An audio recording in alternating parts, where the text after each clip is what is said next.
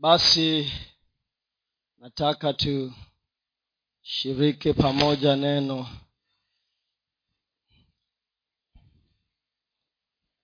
Siku ya leo katika ibada hii.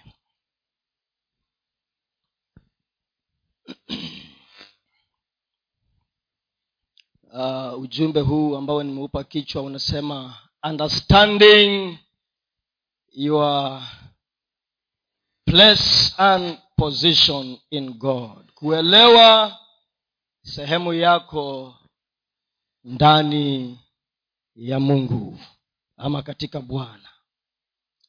Understanding your place and position. Ama useme tu understanding your position. Kuelewa sehemu yako. Ni muhimu sana kujielewa ni muhimu sana kujielewa. Na ni muhimu kila wakati tukumbushane.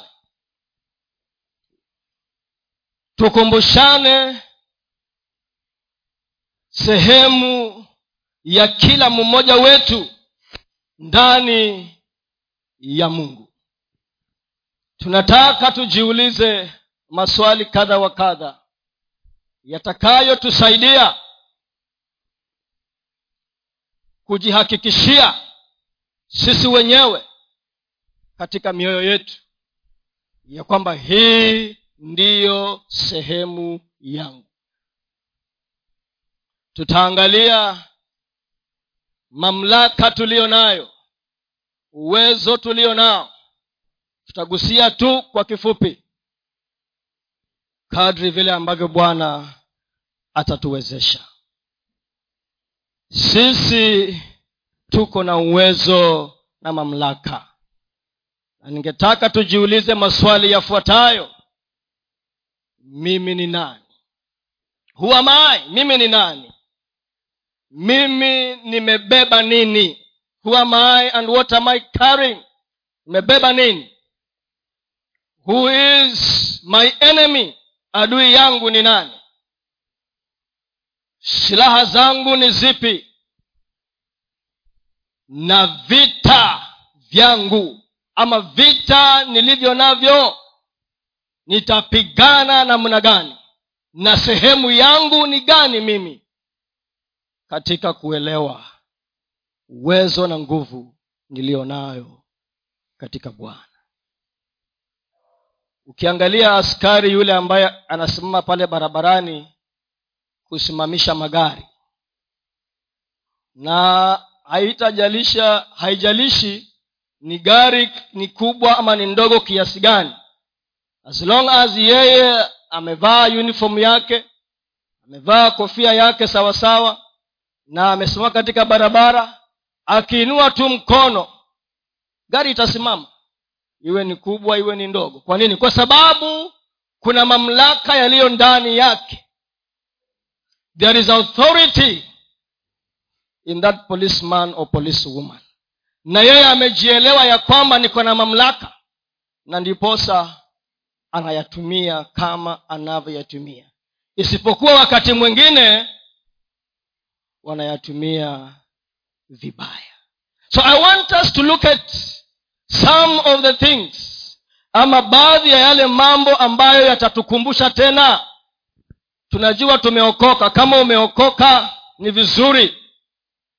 But it is good to know that hata kama nimeokoka inanipasa niishi maisha ya ushindi. We have to live a life of victory in christ jesus.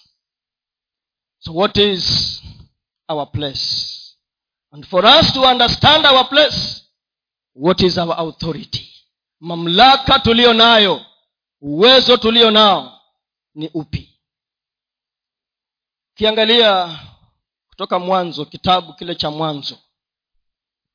Genesis chapter 1 na ule mstari very famous wa ishirini na sita. Mwanzo moja ishirini na sita. Mwanzo moja ishirini na sita nasema hivi ndipo eh? ama nimeenda oh, sorry ni, mwanzo ni genesis oh, okay mwanzo ishirini na sita ama hakuna 26 eh? mwanzo ni nini si ni Gen- si ni genesis eh. Eh. mungu akasema kumbe mko macho na tumfanye mtu kwa mfano wetu. Kwa sura yetu wakatawale samaki wa baharini na ndege wa angani na wanyama na nchi yote pia na kila chenye kutambaa kitambaacho juu ya nchi. Huo mstari unatupatia msingi wa sehemu yetu wa mamlaka yetu nguvu yetu na ushindi wetu unaanzia hapo kuendelea. Ukiangalia vizuri katika vitengo vyote ambavyo mwanadamu aliambiwa atawale kuna kitu ambacho hakiko pale.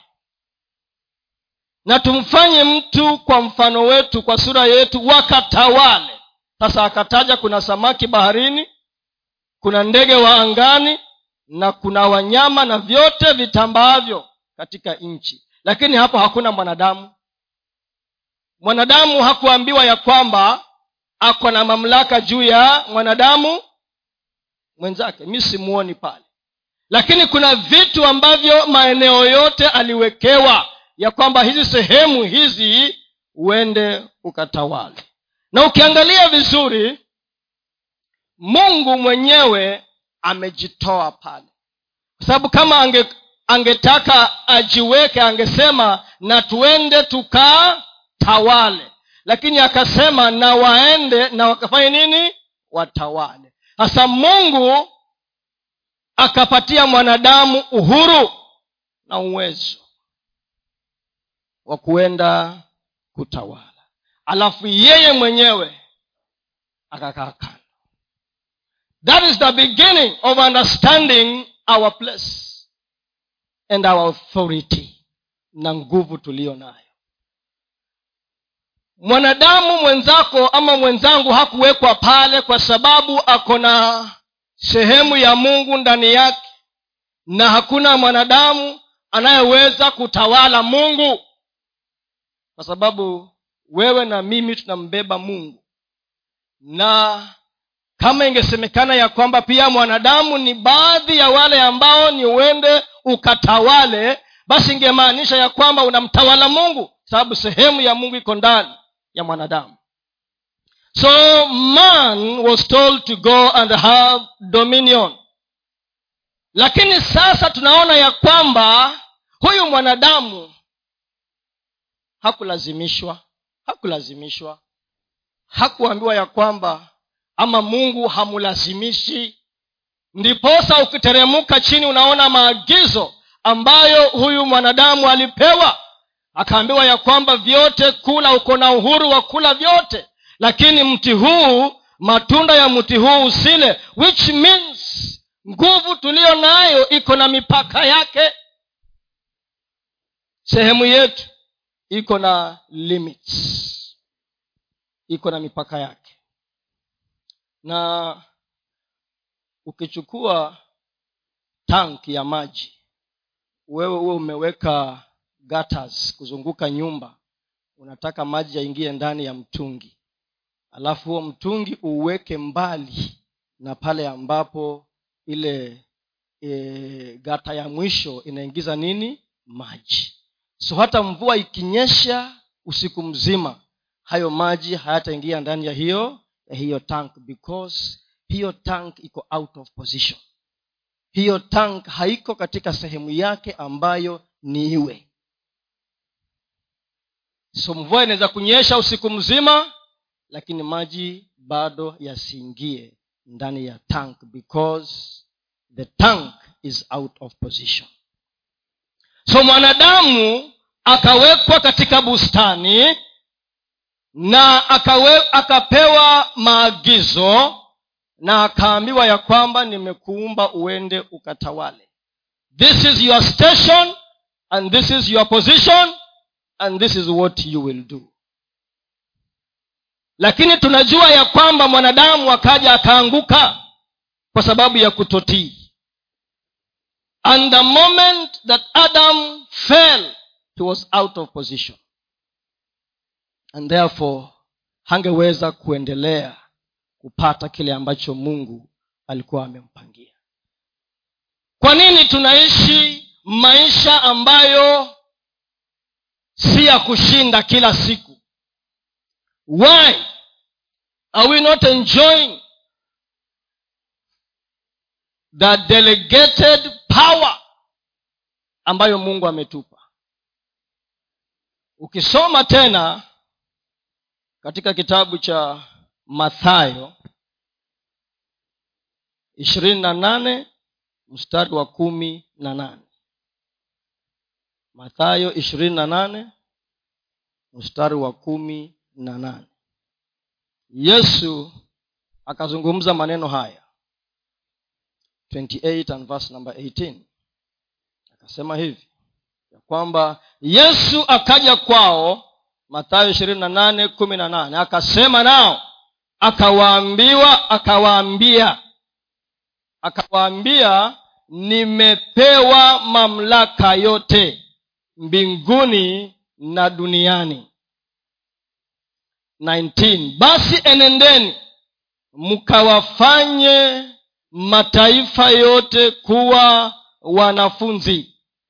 Mkiwabatiza kwa jina la baba na mwana na roho mtakatifu. Yesu anaambia wanafunzi wake nimepewa mamlaka yote mbinguni na hapa duniani tena baada ya hapo anawaambia wanafunzi wake enendeni kumaanisha nini? Ile nguvu na mamlaka ambayo yeye amepewa anapeana anatuma It's called delegated authority.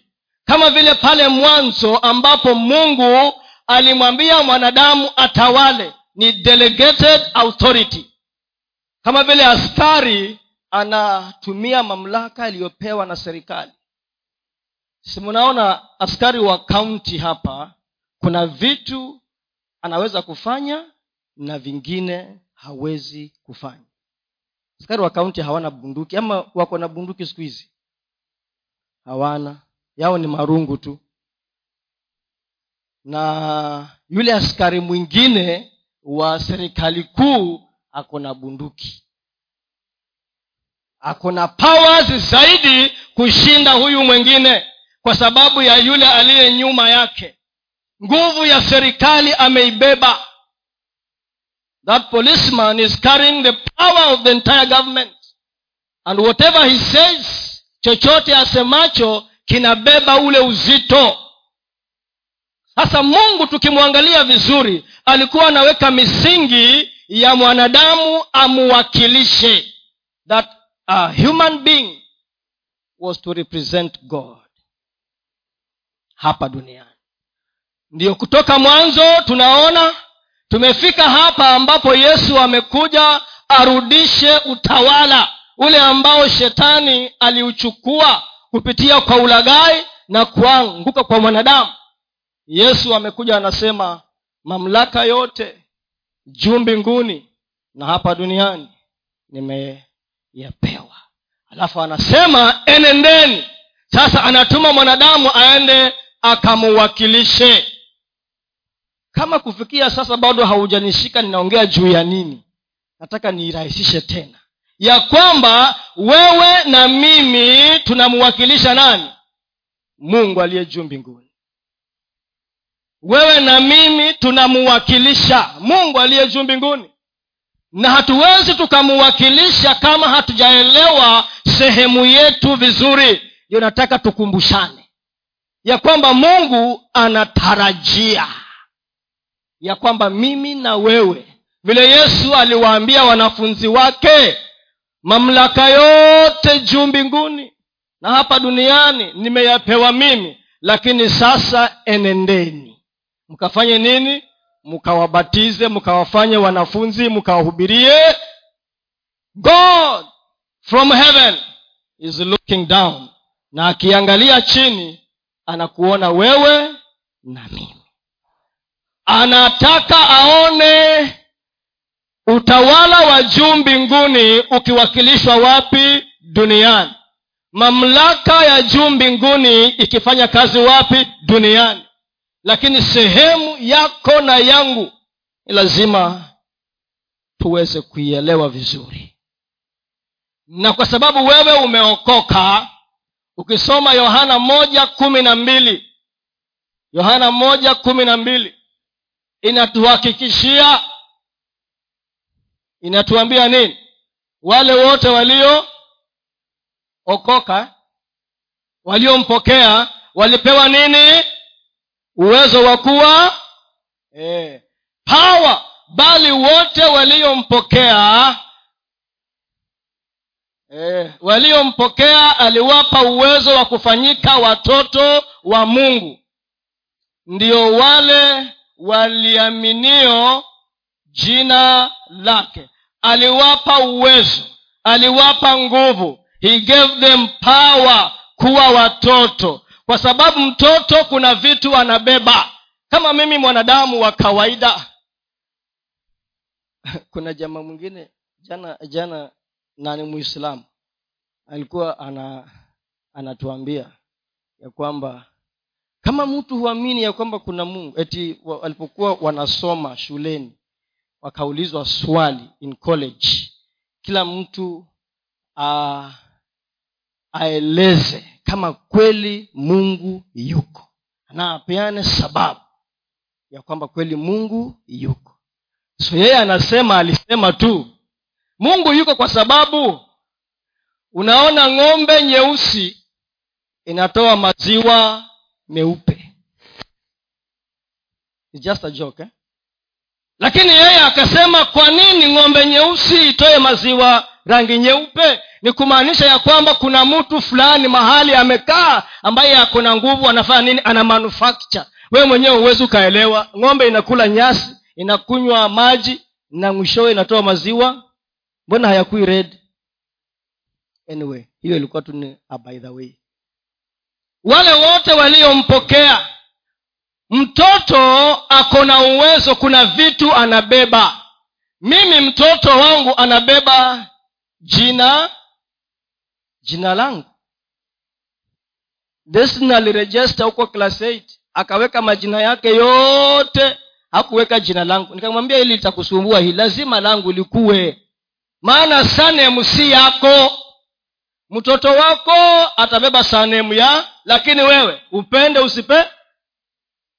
Alipoenda high school nimeona sasa imeandika palolani destiny mwatata. Esi nilikwambia. Si niliiona iko hapo ndani. Iliingiaje huko kwa sababu hiyo ni lazima utabeba jina la so nguvu ya kuitwa mtoto si jina tu inabeba kizazi inabeba generation inabeba genes inabeba replication inabeba mambo mengi ndani yake. Sasa jina kama mimi jina langu likitajwa kwa mtoto wangu nasikia raha. Sikufa mudaka wakati wangu ukifika nitawacha wengine wako hapa wanaendelea. Jina langu halitafanyika nini? Halitasahaulika. Sasa uwezo tuliopewa na mungu anataka tuendelee kumuwakilisha. Anataka tu yeye akikaa kule mbinguni ana anafurahia ya kwamba kama vile alivyomuuliza shetani umemuona mtumishi wangu nani ayubu. Have you considered my servant job? Kwa nini? Alikuwa anampendeza anamuwakilisha vilivyo. Bali wote waliompokea aliwapa uwezo wa kufanyika watoto. Maana watoto wako na haki. Watoto wanasimamia urithi. Watoto wanasimamia kuendeleza kwa culture na values ya jamii mtu mmoja akauliza wazazi mkutano wa wazazi. Akamuuliza akauliza wazazi we, nyinyi wazazi ni jina gani ambalo mnatengenezea watoto wenu? Mnataka watoto wenu wabebe jina gani? The name sijui kama umekaa kwa familia yako ukajiuliza hii familia hii ya mchungaji kasisi mwarome ni mwachuma najua huwa nina confuse saa zingine. Inajulikana kwa kitu gani? It is known for what?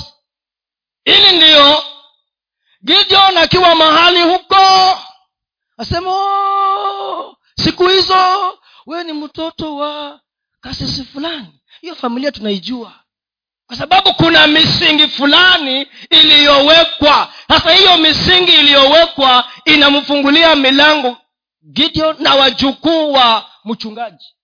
Sasa mungu naye hivyo ndio anata kizazi. Kuna na mungu ana value vizazi na vizazi. Generation mi nilikuwa nashangaa kwa nini anataja huyu akazaa huyu akazaa huyu akazaa yule mpaka unapotea hapo katikati. Unafikiria ni majina tu yanatajwa. Ibigati ibigati hapana. Kuna sababu. Hivyo vizazi vinabeba mambo. Ndio sisi watoto tunawakilisha. Kama vile mwanadamu mtoto wangu ananiwakilisha.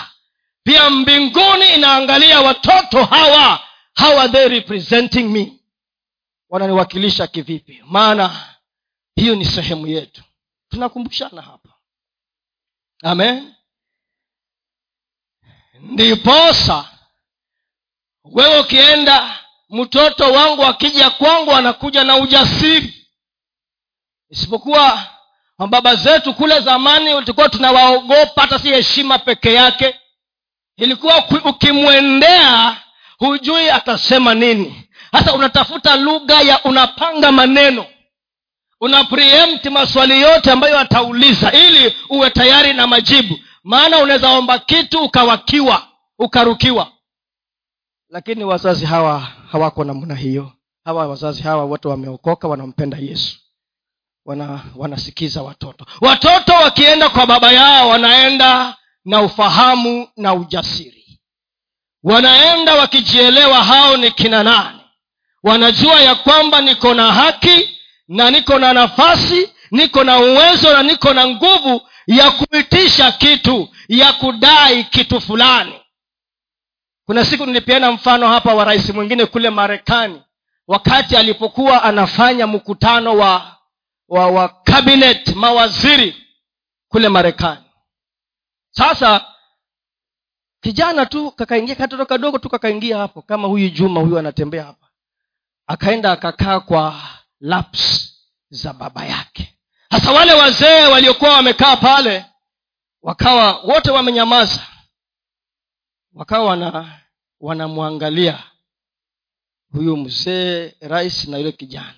Kijana akawauliza mbone mnaniangalia mna, mna, mna huyu ni babangu this is my father.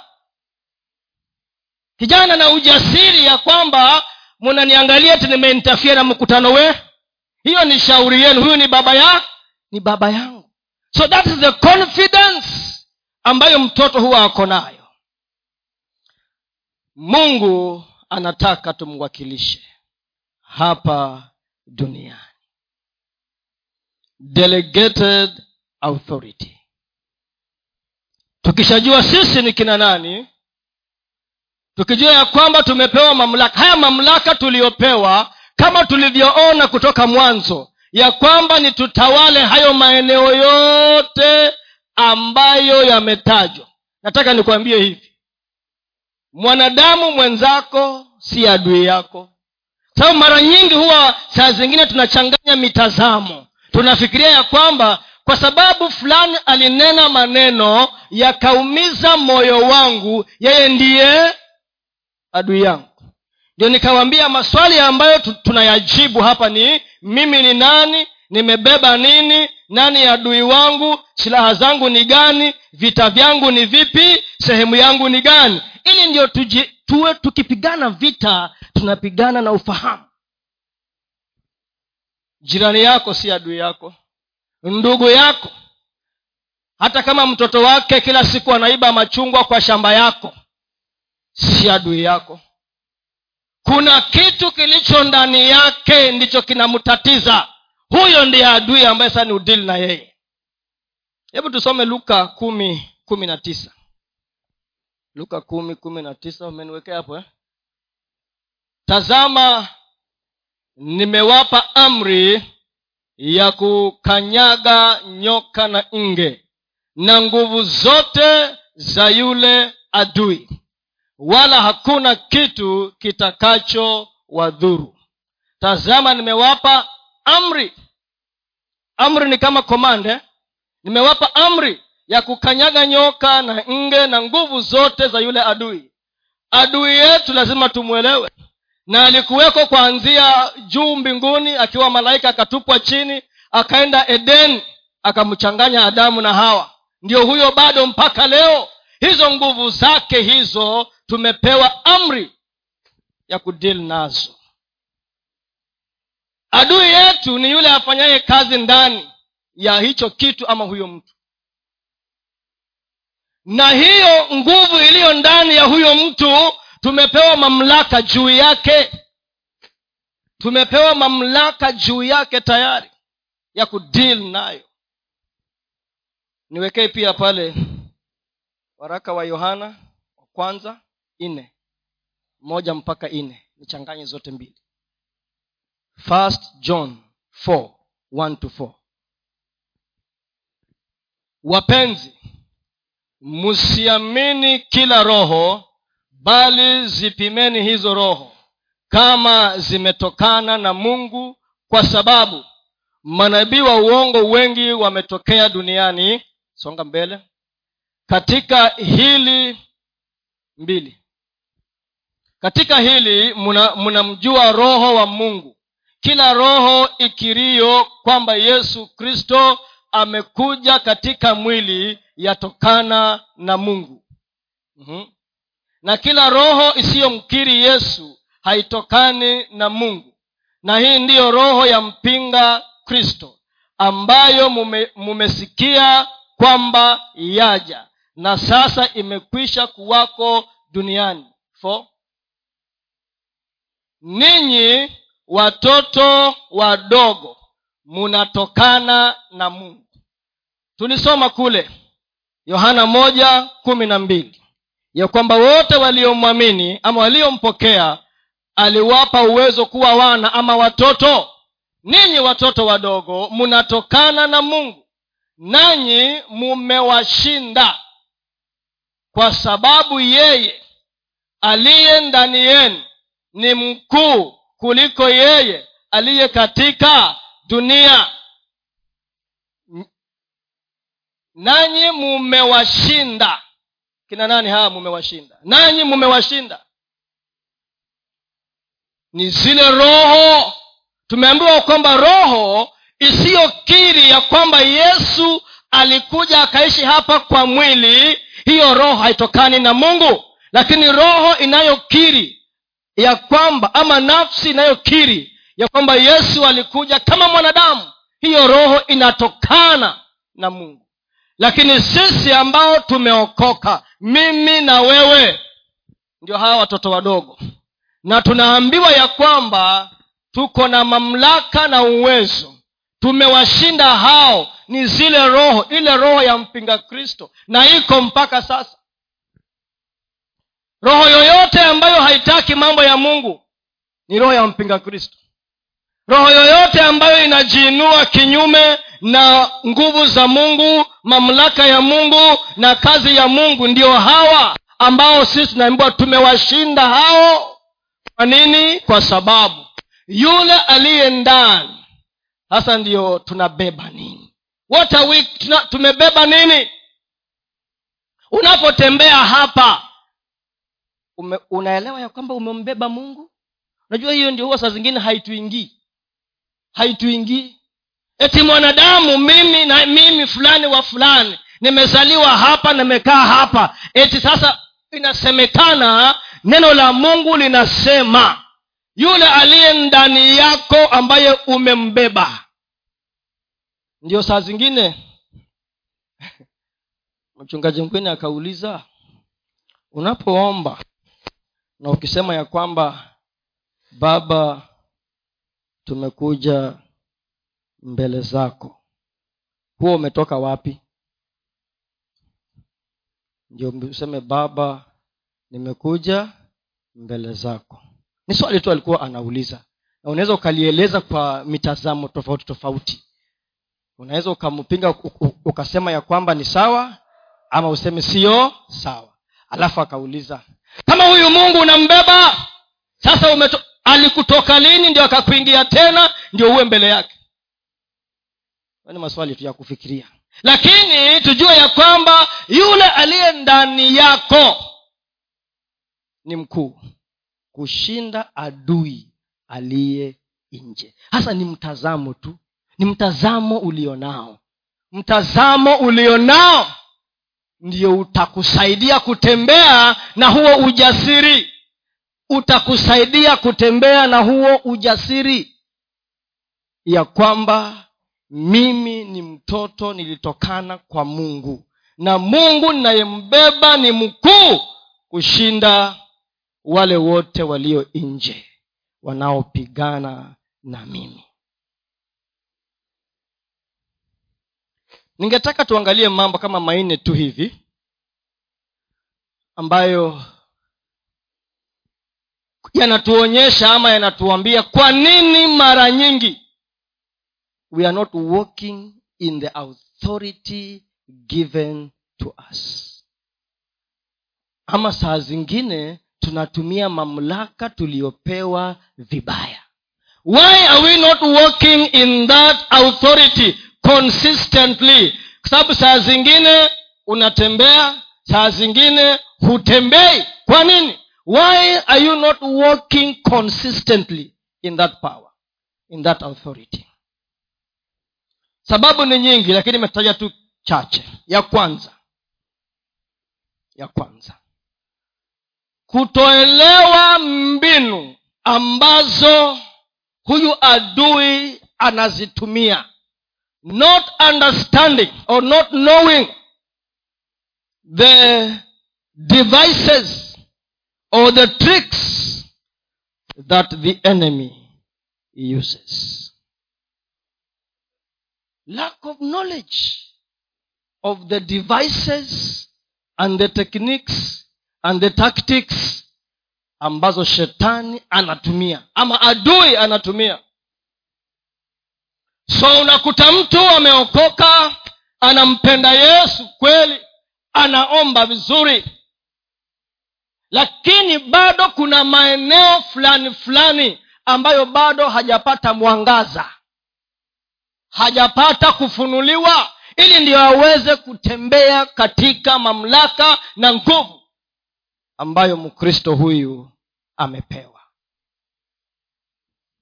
hebu tuangalie wakorintho wa pili mbili kwanzia kumi kumi na moja.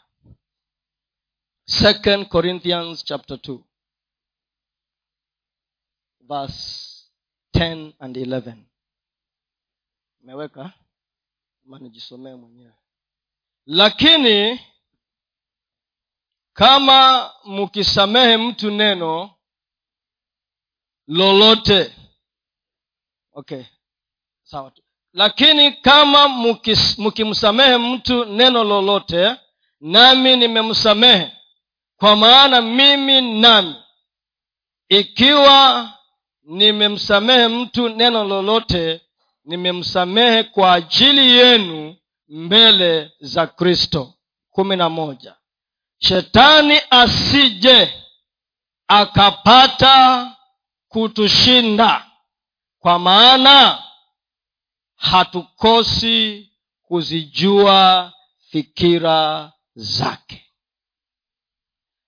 Hiyo tu ni moja ya mambo ambayo yanaweza kutufanya tukose kuelewa mbinu zile ambazo shetani anazitumia. Na hapa anaongea kuhusu msamaha.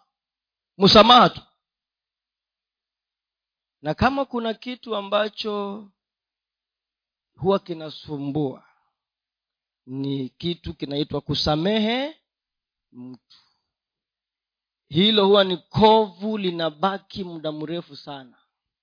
Na unless neema ya mungu iwe imekutosha sana na umefika mahali umeelewa neno la mungu sawasawa na umenyenyekea huwa unaweza ku, unaweza kuwa bado unabeba vitu na watu na unatembea na wao hasa mtu ambaye alikuumiza mara moja unamruhusu aendelee kukuumiza kila siku.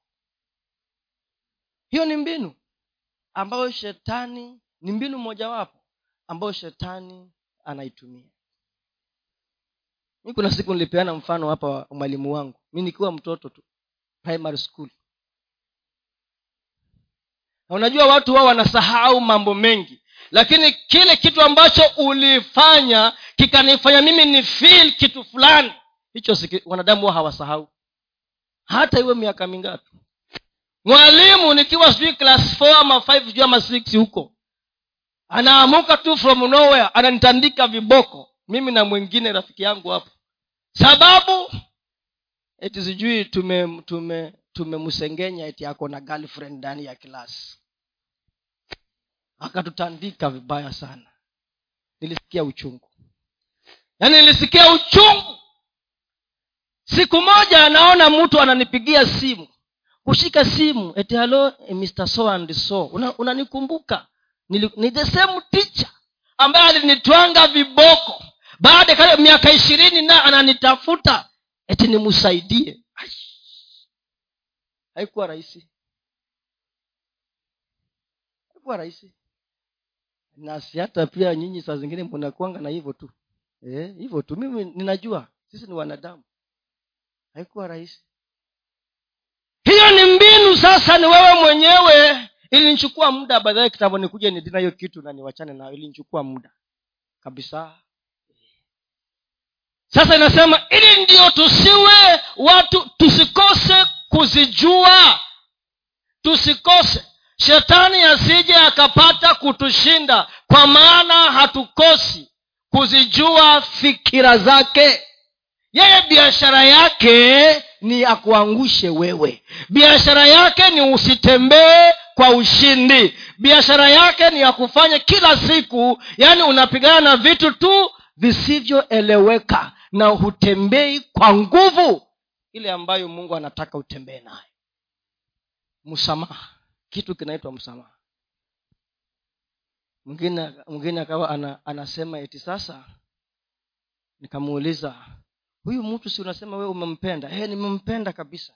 Na unataka bado akuoe? E, lakini sitamsamehe. Vile alinifanya hii sitamsamehe. Sitamsamehe kabisa sitamsamehe. Shetani anapiga makofi. Anasema hapo ni sawa sawa tu. Endeleeni lakini nafasi hii nafasi iko ya kudili na wewe kwa sababu bado kuna kitu. Hiyo ni trick ambayo anatumia ili akuweke chini. Ukisoma isaya isaya tano mstari wa kumi na tatu. Isaya tano mstari wa kumi na tatu. Ah, kwa nini hamtegemeki? Isaya tano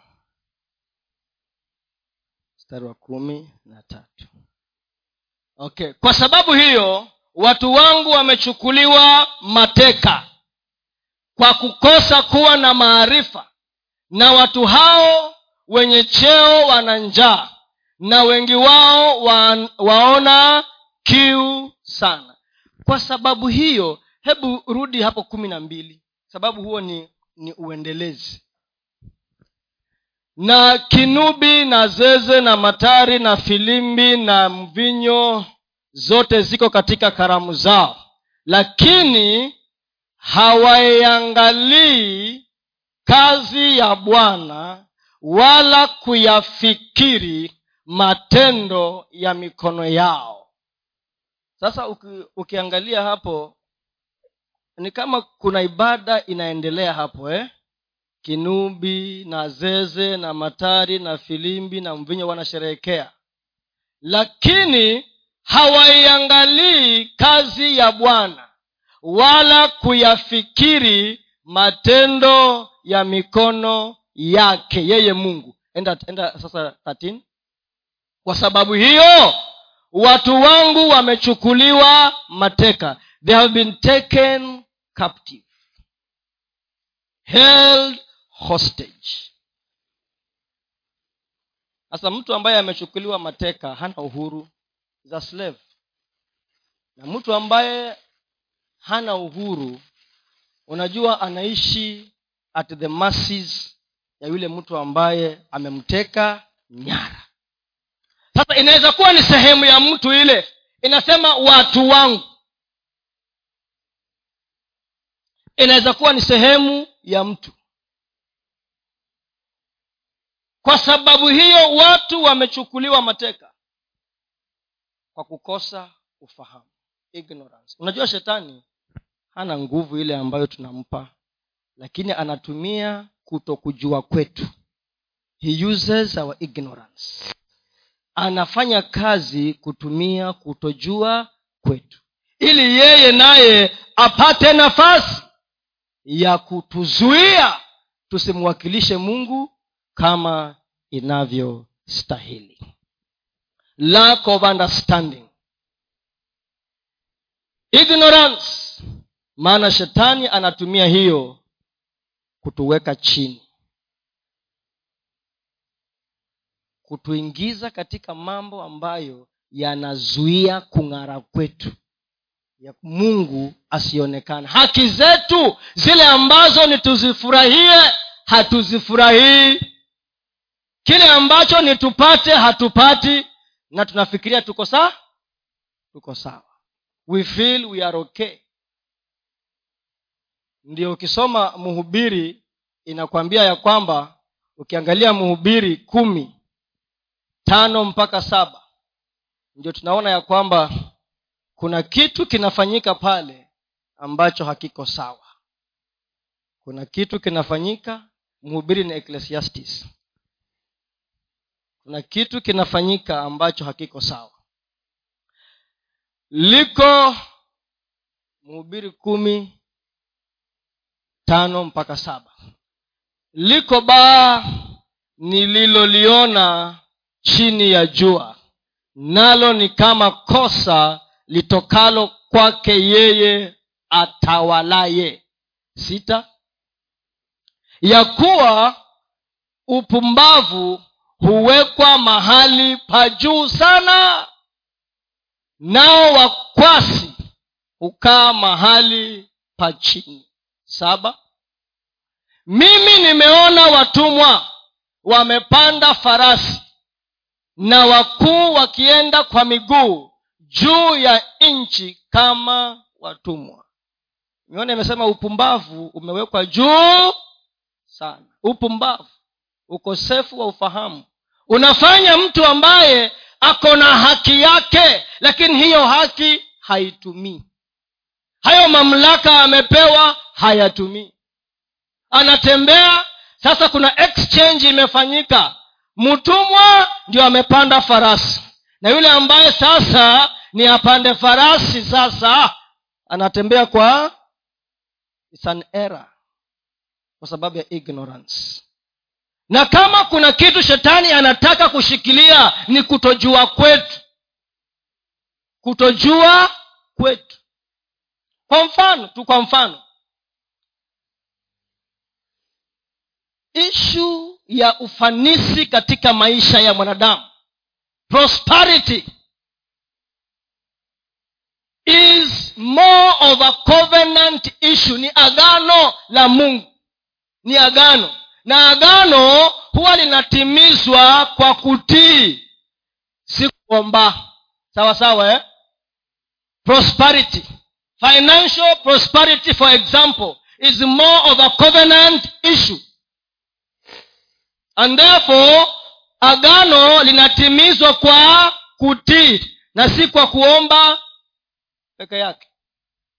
Ukiambiwa give you need to pray to give of course unasema ya kwamba ni sawa unamuuliza mungu nitoe nini ni wapi lakini umeambiwa give. That's a, that, that is a, a covenant issue.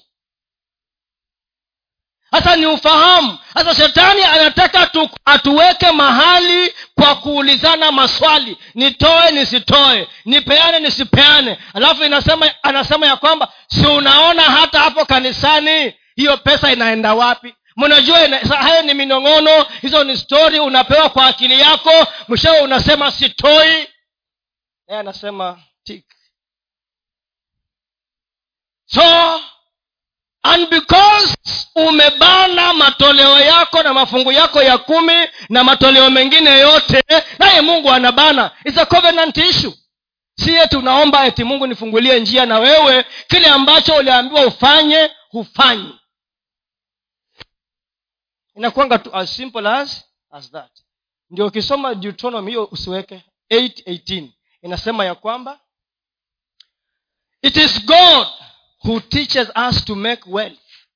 Ni mungu ndiye anayetufundisha sisi kutengeneza nini? Mali. Sawasawa na agano lake according to his promise. Sasa kuna vitu ambavyo si vya maombi. Sasa lazima tuelewe. Lakini shetani anatubana kwa sababu ya kutoelewa ya kwamba haya ni maagano yaliwekwa. Na nikitimiza agano mbinguni haina budi kutimiza sehemu yake. Mbinguni haina budi kutimiza nini? Sehemu yake. Watu wangu watu hao wametekwa nyara. Na hapa unaona upumbavu ni ukosefu wa ufahamu. Umewekwa juu. Sasa ni kumaanisha ya kwamba hao ni watu ambao hawana nini? Ufahamu. Hawajaelewa kile ambacho mungu anasema kile ambacho mungu ametupa ambacho ni tuchukue. Hatukiombei tena ni kuchukua. Understanding. Amen. Naamini tuko pamoja. Yule kijana wa kwanza wa yule tunamwita mwana, mwana mpotevu. Ndugu yake mwana mpotevu. Si tunamjua huyo? Yule mdogo akachukua mali yake akaenda. Akaenda akaitafanya akamaliza mwishowe akarudi. Huyu mkubwa siku ile mdogo ameingia akasikia karamu inaendelea huko. Akaja na uchungu mwingi sana. Uchungu mwingi sana. Babake akamuuliza si wewe si umekuwa na mimi hapa siku zote. Na hii mali yote niliyonayo yote ni ya nani? Sini yako. Hasa huo sini upumbavu. Kama huo si upumbavu ni ugani mwingine? Sini huo? Yaani vitu vyote akaambiwa na babake na huyo anarepresenti mungu. Huyo baba huyo ni mungu. He standing in the place of god. Vitu vyote viko hapa. Kwani sahizi desini akitaka kuku? Of course hata tu ataniambia baba sasa mimi ile kuku nitakula. Naonga tunaga stori mingi. Hata japokuwa mimi nimekuzwa katika nyakati ambazo ilikuwa ni kibarua. Kuona hata mguu wa kuku ni kibarua my friend. Hata yai tu likaangwe ni kibarua. Afadhali tukatafute maparare huko tukule nyama. Na kuku ziko hapa hatugusi. Ama nyi wengine ama nyi ham, ham, hamkuwa hivyo huko kwenu wengine pasta yanga kwenu haikukuwa hivyo? Eh? gusa kuku. Alafu ule ule fi, firi, firigisi ndio utajua wewe hujui. Vyote hivi na mungu ndivyo anatuambia vyote ni vyenu. Lakini kama hujaitisha ndio anasema hamna kwa sababu hamjaitisha na pia mkiitisha mwaitisha vibaya mwaitisha na sababu ambazo si za sawa. Wrong motives. You have not because you ask not. And even if you ask you have a wrong motive. Wini kama unataka kiatu omba tu mungu akupatie kiatu. Usiseme nataka nipewe kiatu ndio wajue nimevaa kiatu wengine wanasema hao wataniona pia mimi niko na kiatu. Sasa hiyo motive tayari iko wapi? Iko nje. Eti kwani hata mimi nitanunua gari ndio wajue kuwa niko na uwe? That's already wrong motive. Akaambiwa yule kijana si vitu vyote hapa ni vyako na umekuwa hapa siku zote. Namba t namba namba jambo la pili mara nyingi huwa hatutendi neno. We are not doers. Na hii inakuanga tu very, ni neno tu, tu, tu tunalijua. We are not doers. Mara nyingi hatutendi. Hasa tusipotenda hakuna matokeo. Tusipofanyisha hilo neno kazi halitazaa. Na hivyo ndio mungu tu anafanya kazi na kutenda mara nyingi si mambo makubwa yale madogo madogo tu madogo madogo tu. Vile neno la mungu limesema tukilifuatilia hivyo tunakumbushana ya kwamba tusipolifanyia kazi halitazaa hakutakuwa na matokeo. Na huo ndio ukweli. Very basic. Be doers and not just hearers hivyo ndio yakobo anasema. Moja ishirini na mbili mpaka ishirini na tano. Muwe watu wa kutenda. Vile linavyosema tulifuatilie hivyo. Not, our, not at our convenience. Si vile sisi tunataka hapana. Sio vile sisi tunataka. Ndiyo paulo akasema kama nyinyi mlikufa na mkafufuliwa na yeye. Akasema haya maisha ninayoishi sasa kwa mwili sio mimi ninayeishi bali ni nani? Ni kristo. Hasa kama mtu alikufa kweli ako na wili yake kweli tena ya, ya kubishana na mungu eti oh, sijui nini hakuna hakuna fuatilia kile ambacho neno la mungu. Lakini iweni watendaji wa neno wala si wasikiaji tu.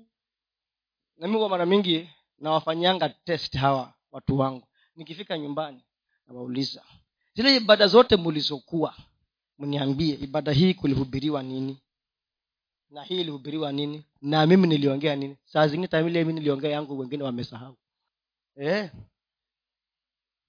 Saa zingine sio saa zote saa zingine. Hata kile ambacho nilihubiri mimi pia kime sasa siapo kuna kindumbwendumbwe kama kukumbuka imetoka na kufanya nayo.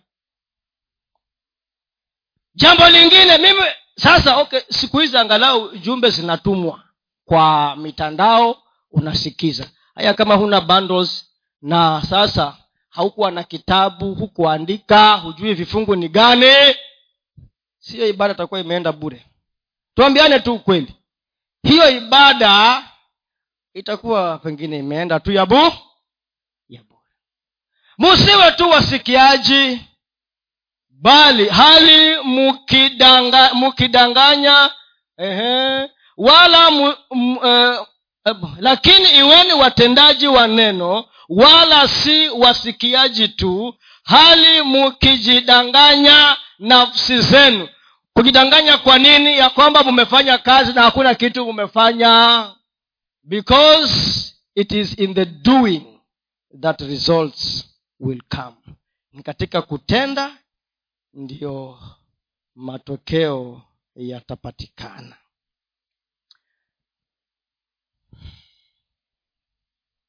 Na kutenda kwanza ni usikie alafu ulisome tena mwenyewe alafu sasa ulifuatilie na kunena na kutenda.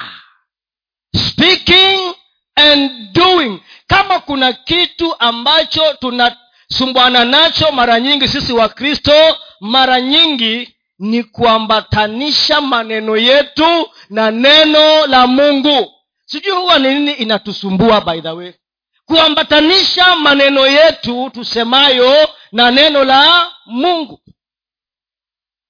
Kama umejaribu kuomba na umeshindwa kuomba enda kwa kitabu cha zaburi. Chukua zaburi moja kama ishirini na tatu. Igeuze iwe maombi yako. Msomee mungu umrudishie si ni kweli? Yafanya hayo maombi yako na nakuhakikishia ukifanya hivyo kila siku kila siku na ufuatilie utaanza kuona nini utofauti. Zaburi ni maombi tu yale maombi yale. Na kumsifu tu mungu. Kama umeshindwa fungua tu zaburi. Zaburi ya kwanza. Soma mwambie mungu haya ni maombi yangu yapokee. Haya kesho zaburi ya pili. Fuat, na ufuatilie na kutenda. Engaging the word of god delighting in the word of god meditating the word thinking the word and aligning your thoughts your words and actions to the word. Acha nifanye niseme tu ya tatu alafu nimalize hapo. Acha niseme ya tatu. Number three. Walking in the consciousness of our position and place. Kutembea katika ufahamu wa sehemu yetu. Walking in the consciousness. Being yaani unatembea hapa lakini you are conscious. Akili yako inakwambia wewe ni nani na uko wapi. Walking in the consciousness. Na hiyo mtaandika tu vifungu hivi alafu mtavisoma. E, nitaeleza tu. Ephesians 1 waefeso moja kumi na nane mpaka ishirini na tatu. Alafu waefeso mbili moja mpaka sita. Ephesians 1 18 to 23 and ephesians 2 1 to 6 hebu tusome hiyo just one of them. Tusome hiyo ephesians 2 1 to 6 acha nisome ephesians 2 ephesians 2 waefeso mbili. Okay. Mbili moja mpaka sita. Inasema hivi. Nanyi mlikuwa wafu kwa sababu ya makosa na dhambi zenu ambazo mliziendea zamani kwa kuifuata kawaida ya ulimwengu huu na kwa kumfuata mfalme wa uwezo wa anga. Roho yule atendaye kazi sasa katika wana wa kuasi tatu ambao zamani sisi sote nasi tulienenda kati hayo katika tamaa za mwili yetu mili yetu tuli, tuli, tulio, tulipoyatimiza mapenzi ya mwili na ya nia tukawa kwa tabia yetu watoto wa hasira kama na hao wengine Four. lakini mungu kwa kuwa ni mwingi wa rehema kwa mapenzi yake makuu aliyotupenda hata wakati ule tulipokuwa wafu kwa sababu ya makosa yetu alitu, alituhuisha pamoja na kristo. Yaani tumeokolewa kwa neema. Six. akatufufua pamoja naye akatuketisha pamoja naye katika ulimwengu wa roho katika kristo yesu. Hebu turudi pale nyuma chapter 1 verse 23 20, from verse uh, okay sawa sawa. Ili ndio tuelewe vizuri. 18 macho ya mioyo yenu yatiwe nuru mujue tumaini la mwito wake jinsi lilivyo na utajiri wa utukufu wa urithi wake katika watakatifu jinsi ulivyo. 19 na ubora wa ukuu wa uweza wake. Ndani yetu tuaminio jinsi ulivyo kwa kadri ya utendaji wa nguvu za uweza wake aliyotenda katika kristo alipomfufua katika wafu akamweka mkono wake wa kuume katika ulimwengu wa roho. Juu sana kuliko ufalme wote na mamlaka na nguvu na usultani na kila jina litajwalo wala si ulimwenguni humu tu bali katika ule ujao pia. Akavitia vitu vyote chini ya miguu yake akamweka awe kichwa juu ya vitu vyote kwa ajili ya kanisa ambalo ndilo mwili wake ukamilifu wake anaye anayekamilika kwa vyote katika vyote wacha ni hivi. Yesu alipofufuka alipofufuliwa mungu alimpatia nafasi kuu kushinda zote. Akamketisha mkono wa kuume wake yeye mwenyewe juu ya nguvu zote mamlaka usultani na majina yote. Majina yote juu mbinguni na hapa duniani. Tena akasema hapa ya kwamba sisi nasi sisi nasi. Ametuketisha pamoja na yeye. Sisi nasi. Kama uliokoka kama umeokoka basi katika ulimwengu wa kiroho kiti chako kiko wapi? Nataka mtu anijibu. Kama umeokoka yesu ni bwana maishani mwako. Kiti chako kiko wapi katika maisha ya kiroho? Ulimwengu wa rohoni uko wapi umeketi wapi? Umeketi wapi? Katika mkono wa kuume wa nani? Wa mungu. Hata kama unatembea hapa ulimwengu wa rohoni unatambulika ya kwamba umeketi katika mkono wa kuume wa mungu ndani ya nani? Ya yesu. That is the consciousness. Hiyo ndio ule ufahamu ambao unatembea nao tena anasema akaweka vitu vyote chini ya miguu yake. Na kule mahali yesu ameketi na wewe inasemekana is far above.